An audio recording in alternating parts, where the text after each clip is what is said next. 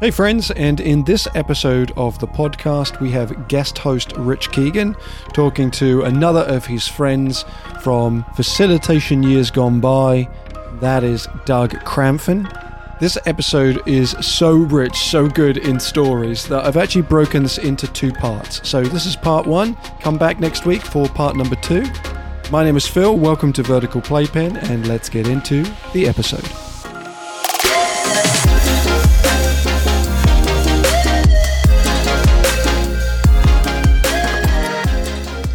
I'm with Doug Cramfin, who uh, is one of been one of my mentors for many, many years, and I consider the best teacher I've ever been around. And he's one of the people um, that it, it really got me going with adventure education. Doug has over 40 years of teaching experience in the classroom, as well uh, as on challenge courses. And I wanted to speak with you, Doug, today about your unique perspective being a classroom teacher for over 40 years and how you came upon adventure and you've integrated adventure within your your classroom f- for all those years. So thanks for doing this, and we're really excited to talk with you today. You're welcome, Rich. It's a it's a pleasure to be here. You actually, when you contacted me, it brought me back um, brought me back to a time in my life of great joy of working with my fourth graders and particularly my fifth graders, and then with my upper schoolers, sixth, seventh, and eighth grade. And uh, it brought me it brought me back to times when I was working on the ropes course with Nikki Hall and we were finding great joy in being on the course and climbing and group initiatives, trust activities, doing that whole piece on the course. It was a part of my life. And I can remember bringing a lot of the ropes course into um, my second job and in the summer, which was I worked um, as a canoe and canoe trip leader in the Adirondacks, and that that fit perfectly with the ropes course stuff as well. But I began to realize that where it really began to affect me and to affect my kids was when it dawned on me that, you know what, experiential education happens within the four walls of the classroom. It, it's, it's called experiential for a reason. And it was experiencing life in a fourth or fifth grade classroom that really became um, a, a joy once I finally made that connection, I finally could realize that it doesn't have to be up in the up in the woods of this incredible campus at Renbrook School. It can also happen within the four walls of my classroom, and it took uh, it took me a while to one realize that.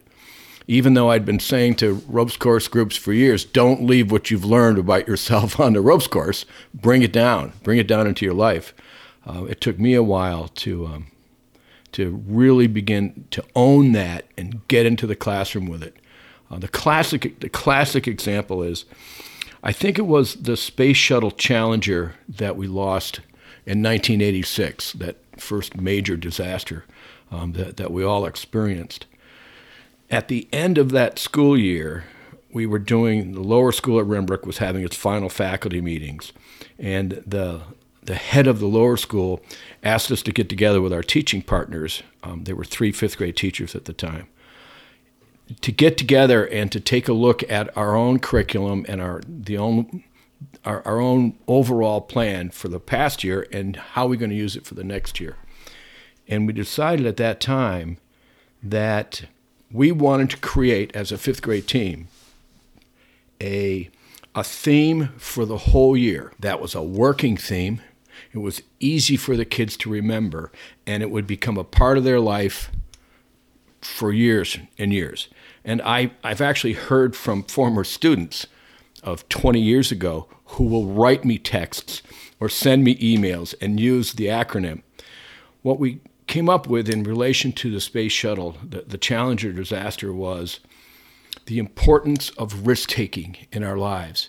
So we created, Sandy, Susan, and I created um, what we refer to as BART.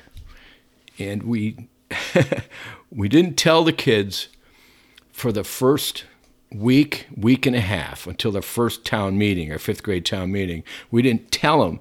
Now, we, we used the word BART, but we didn't tell them what it stood for so that when they got to the first fifth, all fifth grade town meeting uh, in this really nice little auditorium, then we would start to brainstorm the kids okay, what do you really think it means? For us, what we had put together was BART stood for Be Appropriate risk takers. And we wound that through the whole curriculum. For some kids, being an appropriate risk taker was raising their hand. For another kid, it might be really trying to become a math student where they had been failing for so many years. And that fright and those risks were as risky as somebody climbing up the two line bridge or taking doing the zip wire for whatever it was. And every kid understood a couple of things. They understood that the risk taking for them they were able to identify what the classroom risk taking risks were for them but they also and this was the beautiful part of it they also began to understand what the risks were for the others in class for all their friends or their acquaintances you know that they'd been going to school with maybe for 4 or 5 years and after everybody came clean with what their risks what their risks were including myself we it became like this full group um, holding each other accountable, holding themselves accountable, and helping everybody become the risk takers that they needed to become. And the, the classic example, um, classic example, I was thinking about this on the way over here today. In my fifth grade classroom, we didn't use textbooks per se. We read novels. And one of the novels we read was this wonderful book um, for fifth graders called The Witch of Blackbird Pond. Incredibly well written book. So we're having a discussion one day, and you know we're kind of popcorning around the room, around the classroom, on the floor, reading the book, and kids are making comments, and I had thrown out a discussion question that the kids knew about ahead of time, so they could actually do some thinking about ahead of time, as opposed to being on the spot. Throughout the question that I had already given them, and it's kind of quiet, and the kids start to talk and after about 30 seconds, maybe 45 seconds, this little tiny peanut of a little girl named Susie turns to Bobby in class and says, Bobby, wasn't participating one of the risks that you had identified? Because we would really love to hear from you because you always make really good comments when you participate. Well, I want to tell you, the, it, it just took off because all of a sudden you could see Bobby swell up mm-hmm. and begin to participate. And then the discussion began because he was really a smart, smart kid, could make incredible connections. The conversation just took off and ran off into a, a much deeper conversation. And I think that was when I, and I don't know, I wish I could put my finger on what was it that took me from just, just, I don't hate using that term, but from just being on the ropes course to bringing it down to the four walls. And there are so many opportunities within the four walls. And, you know, we would do name games at the beginning of the year, and I would do some small group initiatives within the classroom.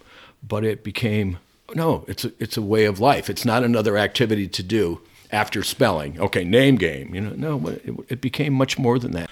And um, I looked forward I looked forward to coming to school probably as much as the kids did because it was it was really rewarding to watch these kids finding their own risks, learning how to become appropriate risk takers in their own mind, and then helping other kids. That and that became I began to realize that okay, once they crossed over from just themselves, okay, we got something here. I often wonder how many teacher programming, you know, teacher colleges now or colleges that are doing um, teaching the profession, how many of them are aware of experiential education, not just on a ropes course, but that whole ethic within the course. So I wonder about it. I I ended up starting because Nikki Hall and I decided in 1977, I think, 78 maybe, decided that we would run um, an environmental weekend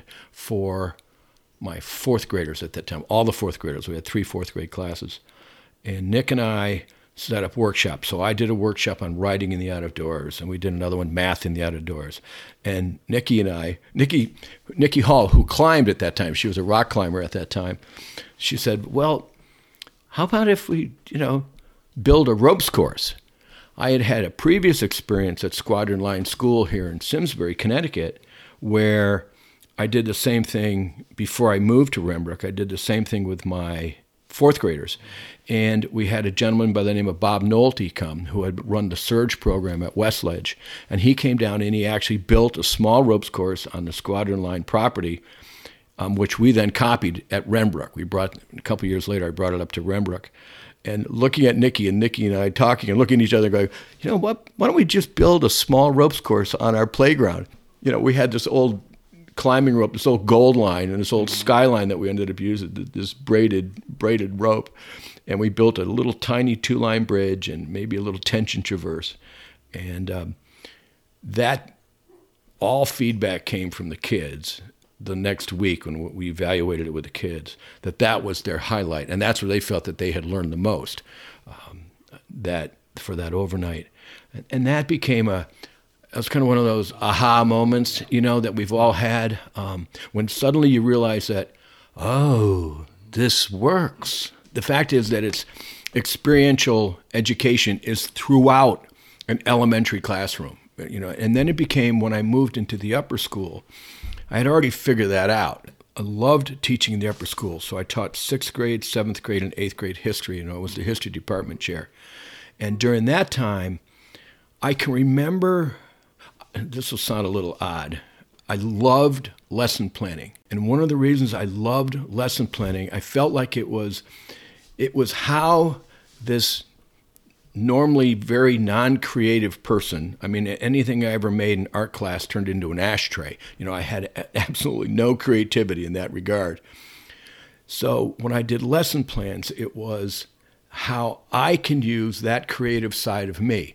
And luckily because i had had so many years 30 35 i don't know how many years working on a ropes course where creativity grows naturally out of the course that all of a sudden when I got into on a Sunday, you know, in October and I'm doing my lesson plans at home, I realized that I needed to come up with for my own maybe my own sanity, never mind the kids' benefit, I needed to come up with experiential activities for each of my classes during the week. And it became kind of a driving force every Sunday. You know, yeah, did I have a few papers to correct? Oh, yeah, of course, but that I always seem to put that kind of lower down on the list so that I could spend my time planning, and and that became a real highlight. That became a highlight of my life.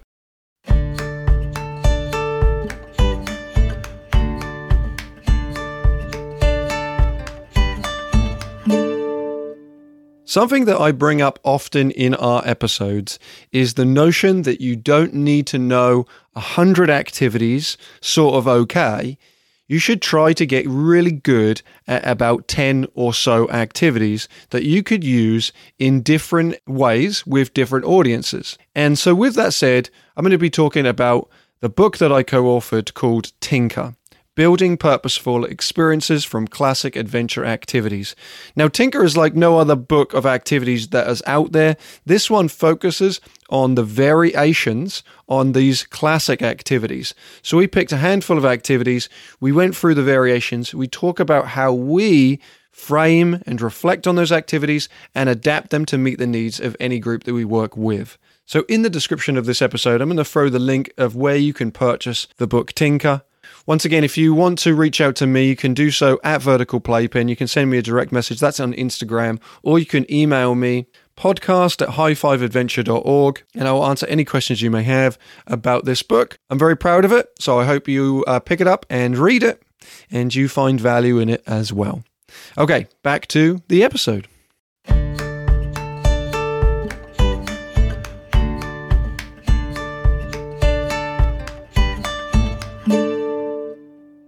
Can you tell me about Civil War Day? Absolutely. When I became the department head, we we had had a day at Renbrook where we took all the eighth grade kids. Now we're talking maybe 60 kids, and we bagged the regular day for them. And I had placed all of them in regiments, actual Civil War regiments from Connecticut, uh, the 14th, 27th, 17th CVI, and we created a day where they could experience what a day was like in an encampment for a real uh, Civil War uh, soldier.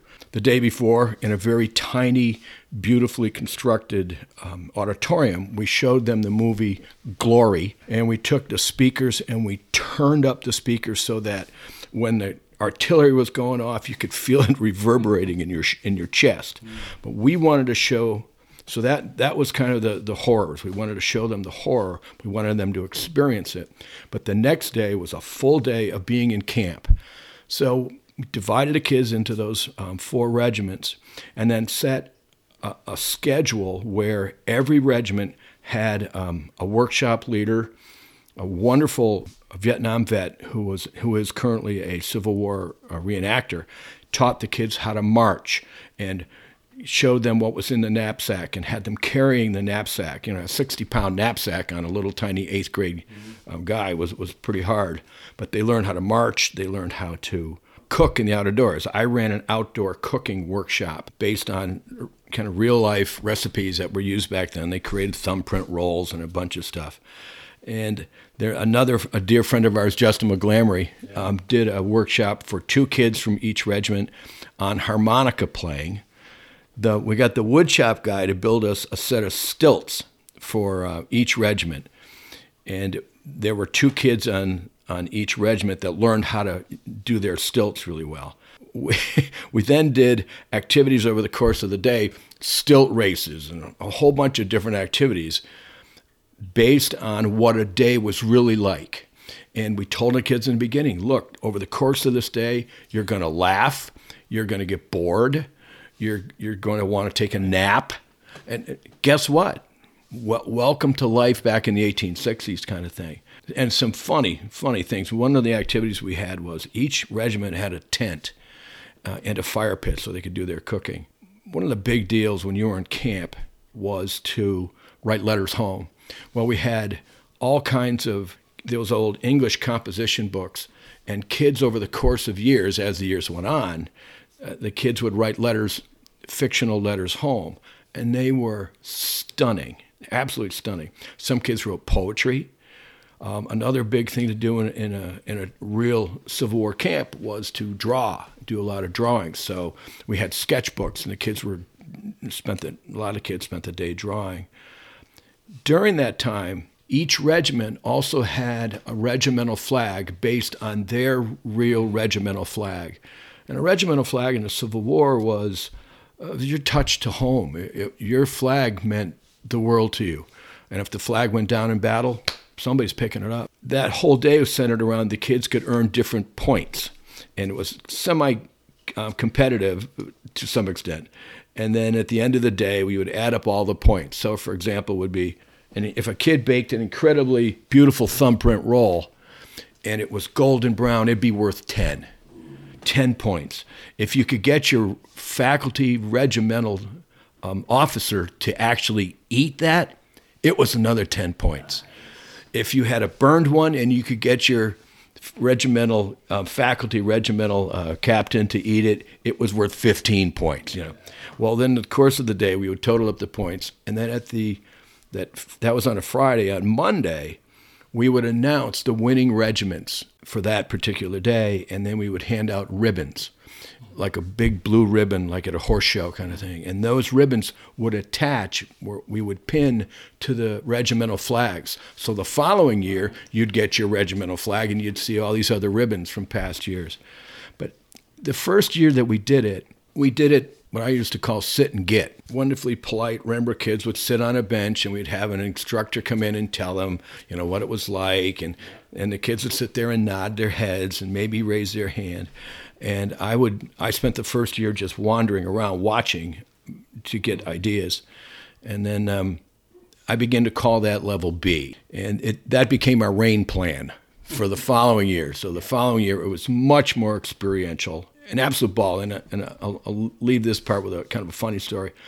So I'm on the field and I'm in uniform, and the kids have all hats, and you know, we're everybody's going in different places, and it, it's a wonderful time. And one of the kids comes up and he said, "Hey, hey, C." He used to call me Hey, C, and they used to call me C. Hey, C, I found a tennis ball. Um, can we play baseball with it? And I said, Well, Civil War and baseball have a, a true connection. That the Civil War, that, that baseball was around during the Civil War, and they would play it. There are actual periods where during battles in the Civil War, the ball would be hit into the woods, and the center fielder would go to chase the ball down and just keep running and run home, kind of thing, you know. So I said to him, I said, "Yeah," I said that sounds like a great idea, but I. So what are you going to use for a bat? Well, they have one up in the gym. I said, did they have one up in the gym in 1862? And he, he goes, no. I go, well, what do you think they used? A stick? Well, go for it. So, okay, so now he comes back. He's got this tennis ball that he found in the field and a stick. and he says, um, can we play now? And I went, yeah, not yet. I said, um, what do you think some of the rules are for Civil War baseball back then? Uh, and I said, you, you need to get together with the people that want to play, and you need to talk to each other about what do you think some of the natural rules would have been at that time. Oh, what do you mean? I said, okay, think about it. Did they have baseball gloves? Mm, no. I said, what did they have that they could, you know, use to catch a ball with? And he looked at me. He looked up at my hat, my regimental Civil War hat, and he went, their hats. So at this point, they back wrote the rules. They realized how hard it was to hit with a stick, hit a tennis ball with a stick. And I said, well, guys, back then, the pitcher wasn't trying to get you out. They were trying to allow you to hit it. And I was like, oh.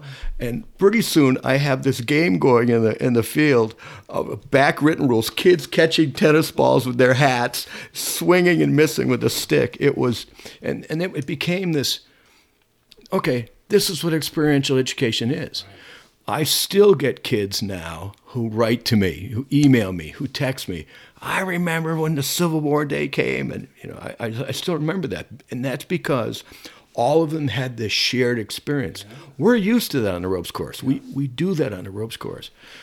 So my job became as a you know, as a ropes course instructor, classroom teacher, my job became, in my mind, to blend to blend the ethics found on the ropes course, these you know cooperation and you know all these different ethics, and and bring that same ethos into the classroom. And I, I think that's probably what I liked most about teaching. Right up right up to my, my last day of teaching in um, in 2013, that that became the highlight.